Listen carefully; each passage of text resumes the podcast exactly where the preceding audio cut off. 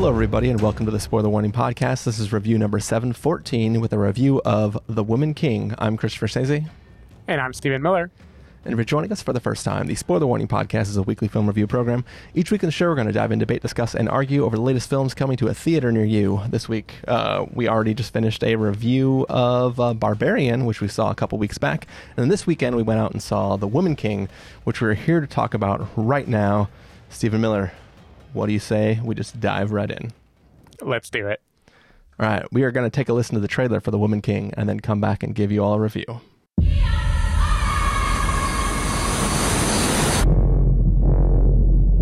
An evil is coming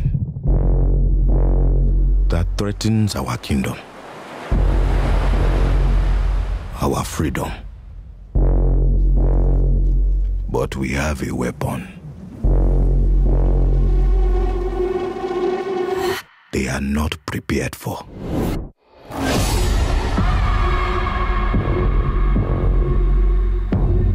My king, the Europeans wish to conquer us. They will not stop until the whole of Africa is theirs. We must fight back for our people. Nanisca, you are asking me to take them to war. War. Some things are worth fighting for. Don't know.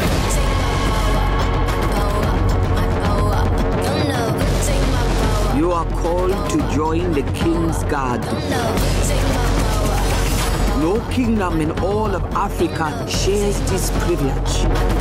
Train hard, fight harder.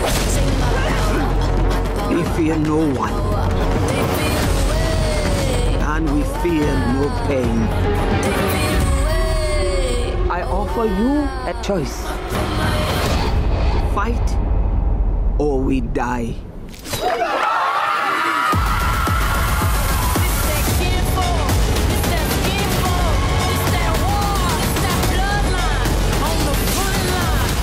For war?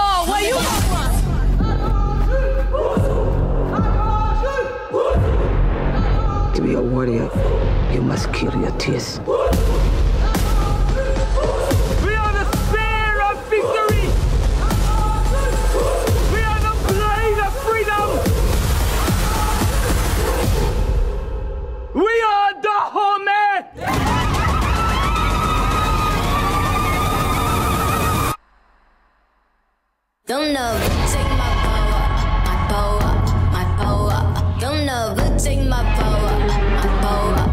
All right, so that was the trailer for The Woman King. Uh, reading the description from IMDb, it says a historical epic inspired by true events that took place in the Kingdom of Dahomey, one of the most powerful states in Africa in the 18th and 19th centuries. Stephen Miller, what did you think of The Woman King?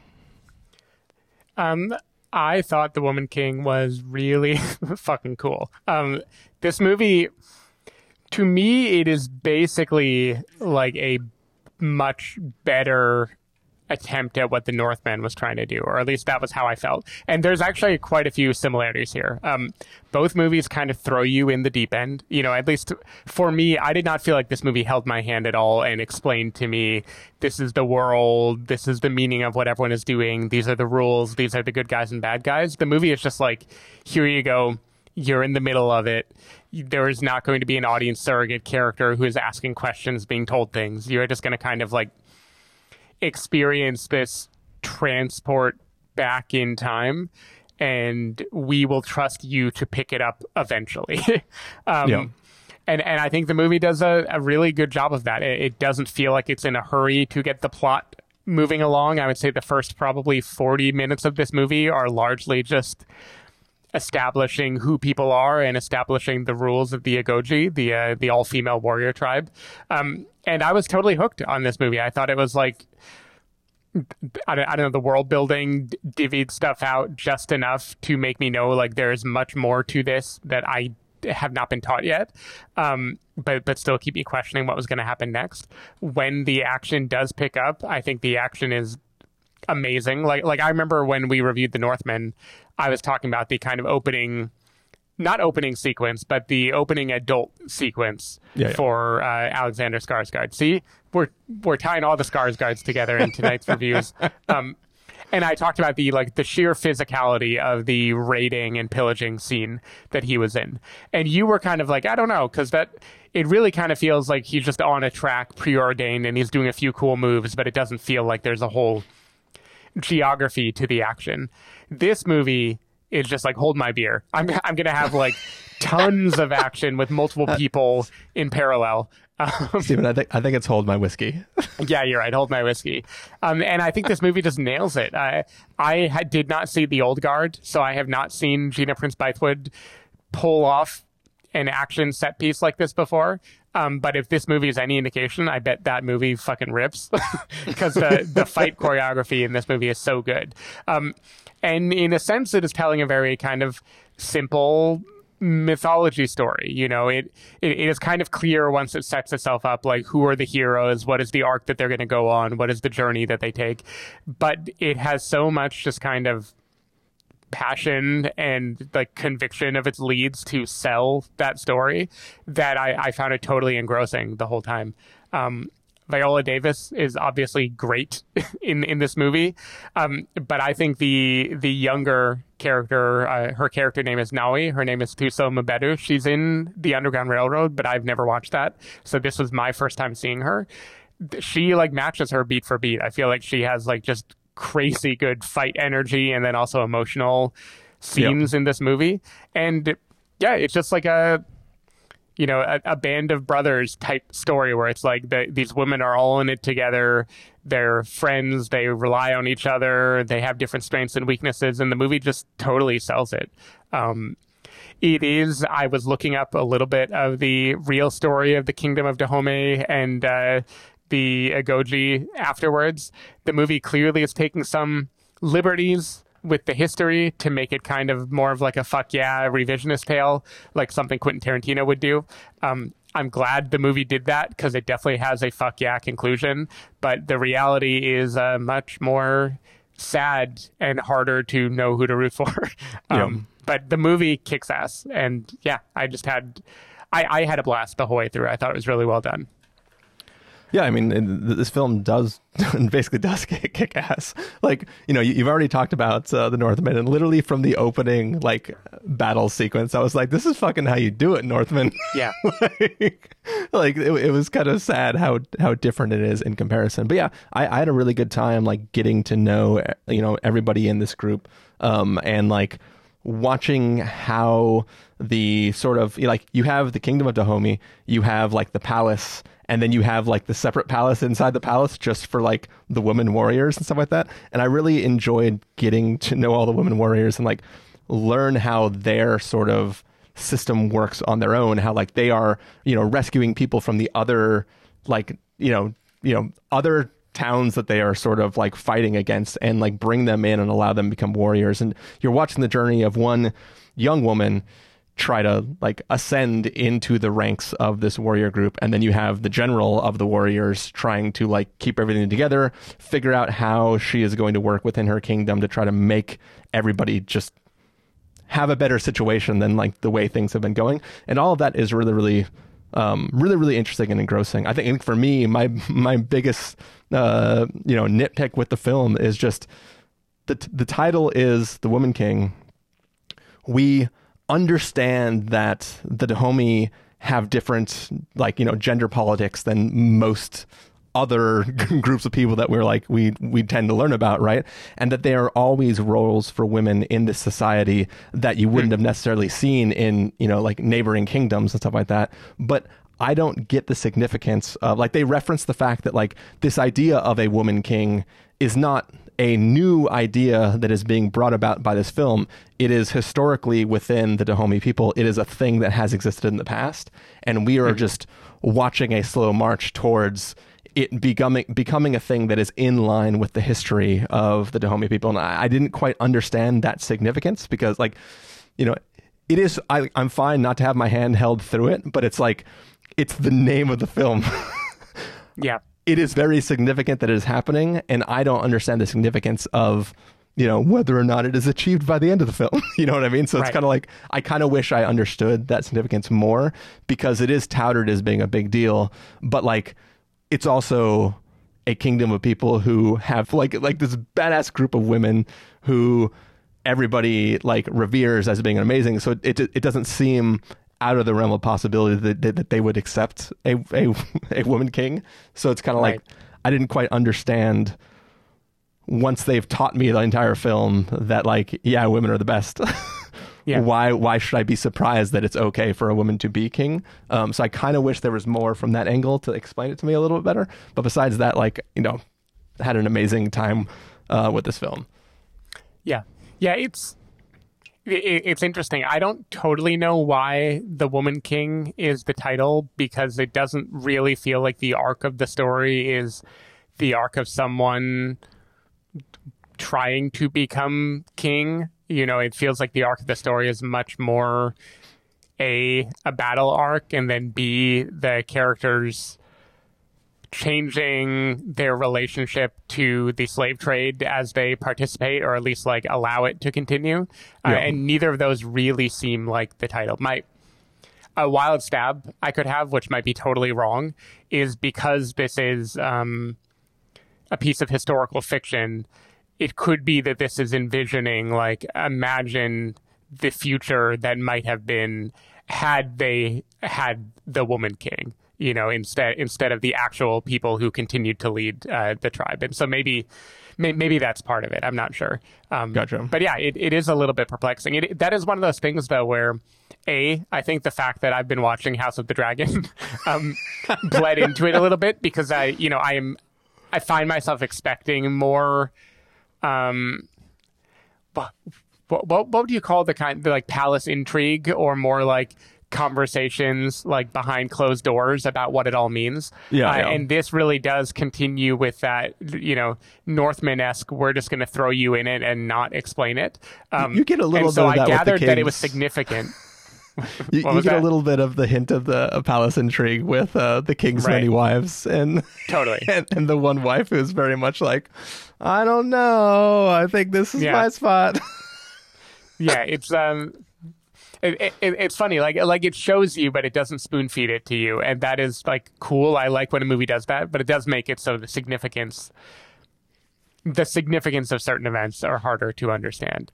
Um but i did think the movie the movie has a fun revenge streak to it.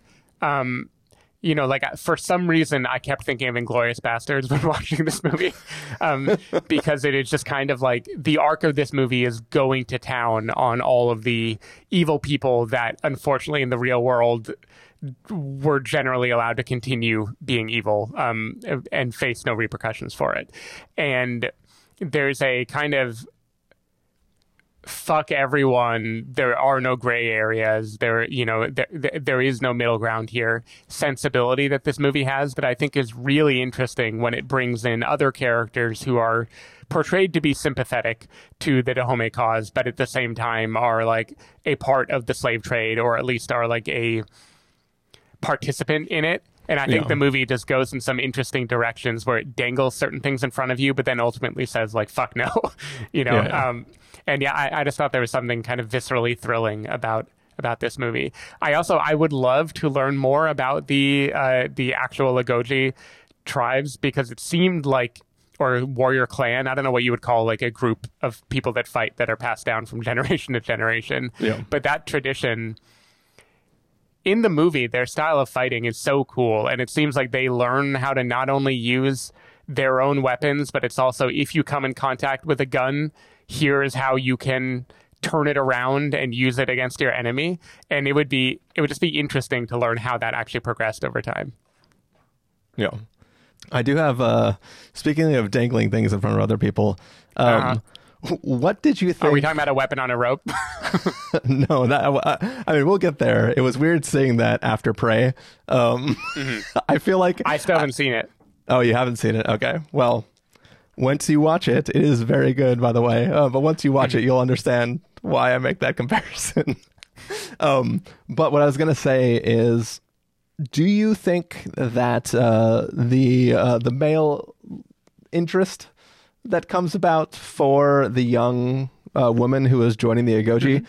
Do you think that entire character and subplot was added to try to like make this multi-quadrant movie or something? Like it feels so out of place. That character, mm-hmm. like the first line of dialogue that character has when he arrives on the shore, seems so out of place from the journey that character is going on. And it seems like that person is so useless to the story and mm-hmm. he's only there to be this like you know romantic interest for this coming of age girl who is is you know essentially in the king's guard which has the same meaning in this case as it does Yeah. in house of the dragon where she shouldn't be wanting to even be tempted um, of everything that a man might be able to offer her. But i, I was just like his entire entrance into the story seemed so unnecessary and so weird that it felt like it was like you know they brought this picture to the studio and the studio was like we need more romance we need more like we need something in this story that's going to be bring in more people and it just i felt so i don't know it, it, it bugged me that character bugged me so much and i don't understand mm. what they're doing in this story Yeah, it's interesting. I I feel like there are at least two reasons for the character to be there. One is he is kind of, you know, in most heroes' journeys, there is like the refusal of the call, you know, is a part of it. Of like, there has to be a moment where there is a Gethsemane or whatever. There's like the temptation to not do it, to be relieved of your suffering or of your duty, you know, and he is the easy way for them to inject that into this movie because the, you know, the, I don't what to say because the protagonist is Viola Davis, but the character who we see grow throughout the movie is Nawi. Um, and so Nawi, she she needs to have some possibility for a life that is better than the one she has now as a warrior. And the movie up till now has set up that her life as a warrior is the only alternative to a thing she does not want to do. You know, so Yeah. I, I- feel like that's part of it. But then the second is that there's got to be some just audience surrogate or meta aspect, you know, where you, you get the sense, and I haven't read a lot about the making of this movie yet, but you get the sense that, uh, you know, someone kind of uncovered the story of the kingdom of Dahomey and the uh, Agojie warriors and was like, holy shit, this is amazing. Why have I not known about this before? You know, why why is this not the kind of legend that's been passed down to me? Um, you know, the way we talk about other like the Romans or all these other warriors over time. And Yeah. I think this character is a maybe anachronistic version of that, where he is someone who is, you know, a descendant of slaves who is now in Brazil, I think the, the movie wants us to think. Um, who is like, I heard stories of this, but now that I actually come here and see it, there's so much more than I realized. And so I think it's kind of like the, he is the audience stand in of like, look at this thing that we've realized exists that, you know, we haven't been told before. So that No. neither of those are maybe the most satisfying answer for why narratively he's there, but I think those are kind of the purposes that he fills. yeah because But he's, he's definitely not like a very great character compared to most. Yeah, like well- pretty much any any of the warriors are cooler than him. but it, but it just feels like you're watching a young girl going like i don't i don't need any man mm-hmm. i just want to be a badass warrior like fuck getting married fuck doing the stuff that the other women in the town are doing. Like i just i'm i don't need any of that. And oh but this pretty guy maybe, maybe i do need a man.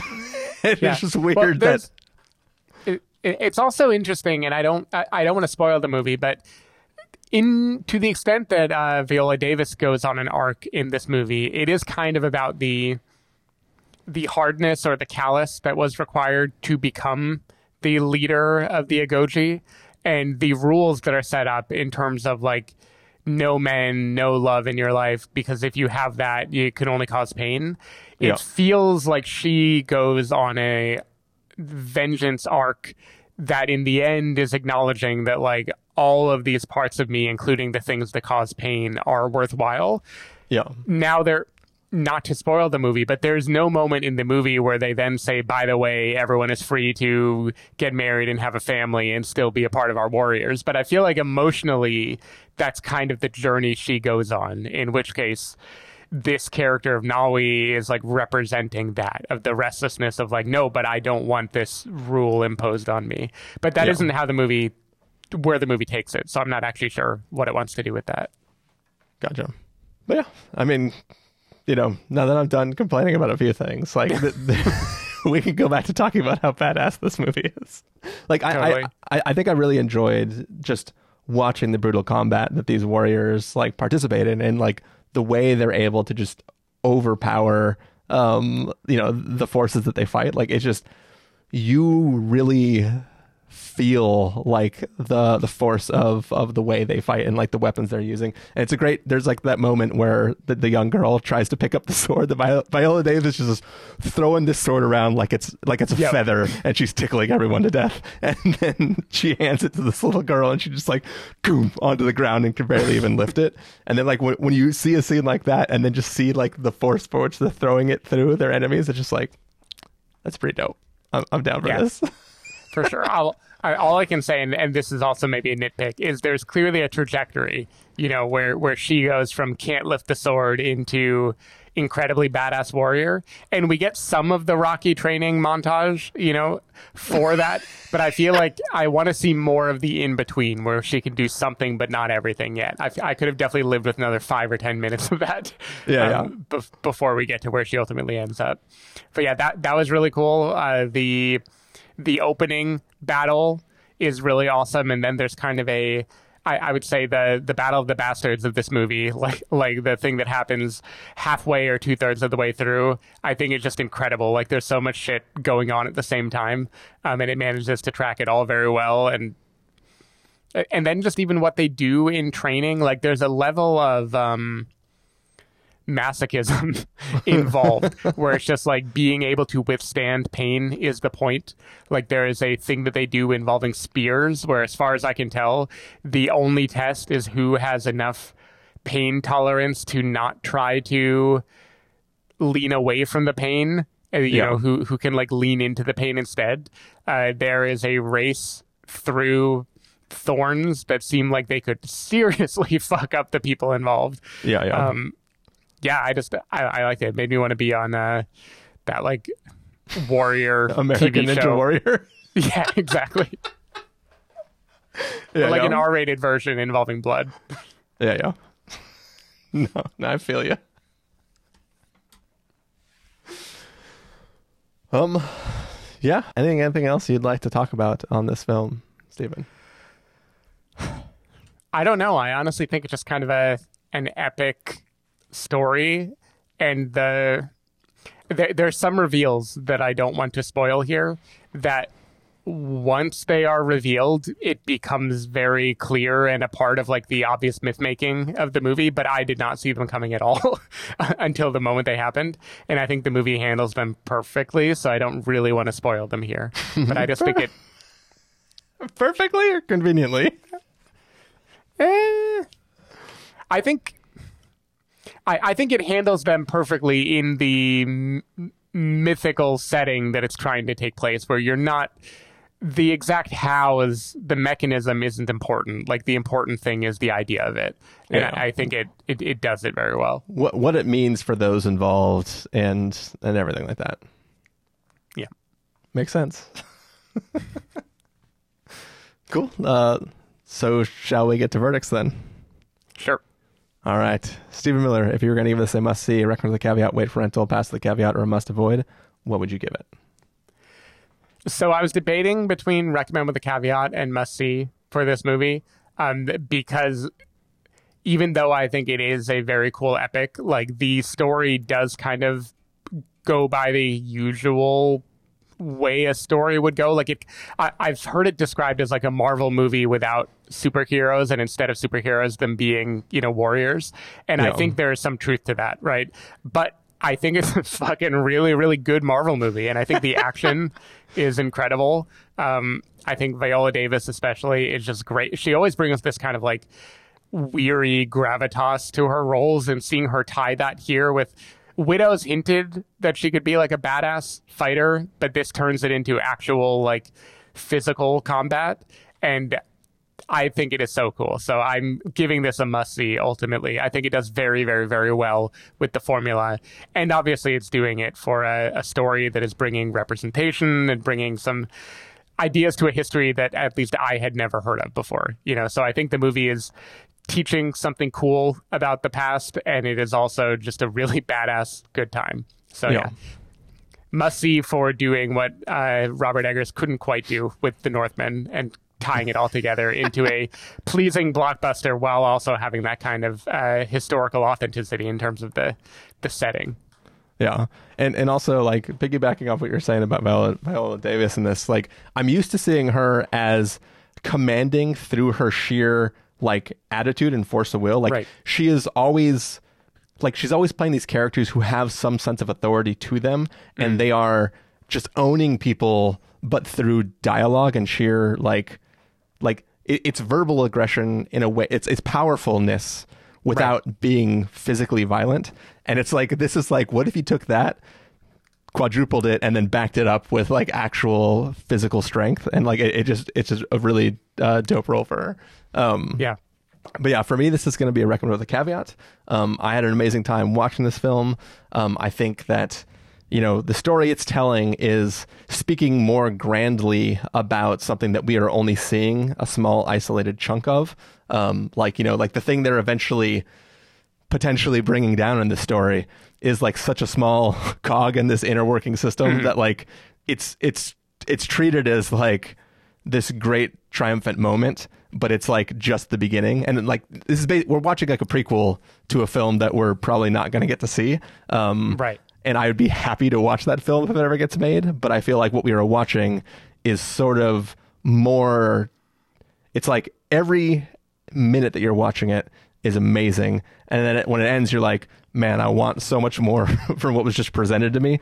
Um, but we're not quite uh, there. So it's like that's why i knock it down from us um, but i really enjoyed my time with it. And uh, i think if you watch it you're definitely going to be impressed with uh, what is on the screen. There it is. That is our review of the woman king. Stephen miller if people want to find you throughout the week where can they do that Uh, people can find me at twitter.com slash sdavidmiller or sdavidmiller.com. People can find me at ChristopherInRealLife.com or Twitter.com slash ChristopherIRL. You can find the podcast over at TheSpoilerWarning.com where you can get a bunch of the back episodes of the show. If you want to subscribe to the show, you can do so on Overcast, Stitcher, Apple Podcasts, or wherever podcasts are found. Um, if you want to uh, get a hold of us directly, you can send an email to fans at thespoilerwarning.com or you can use the contact form on our site. Music for this episode will come from a track selected from artlist.io, so hopefully you're enjoying that. Um, yeah, that's it for this week. Um, we will be back soon with another review, and uh, you'll just have to wait to see what it is. All right. Bye. Bye.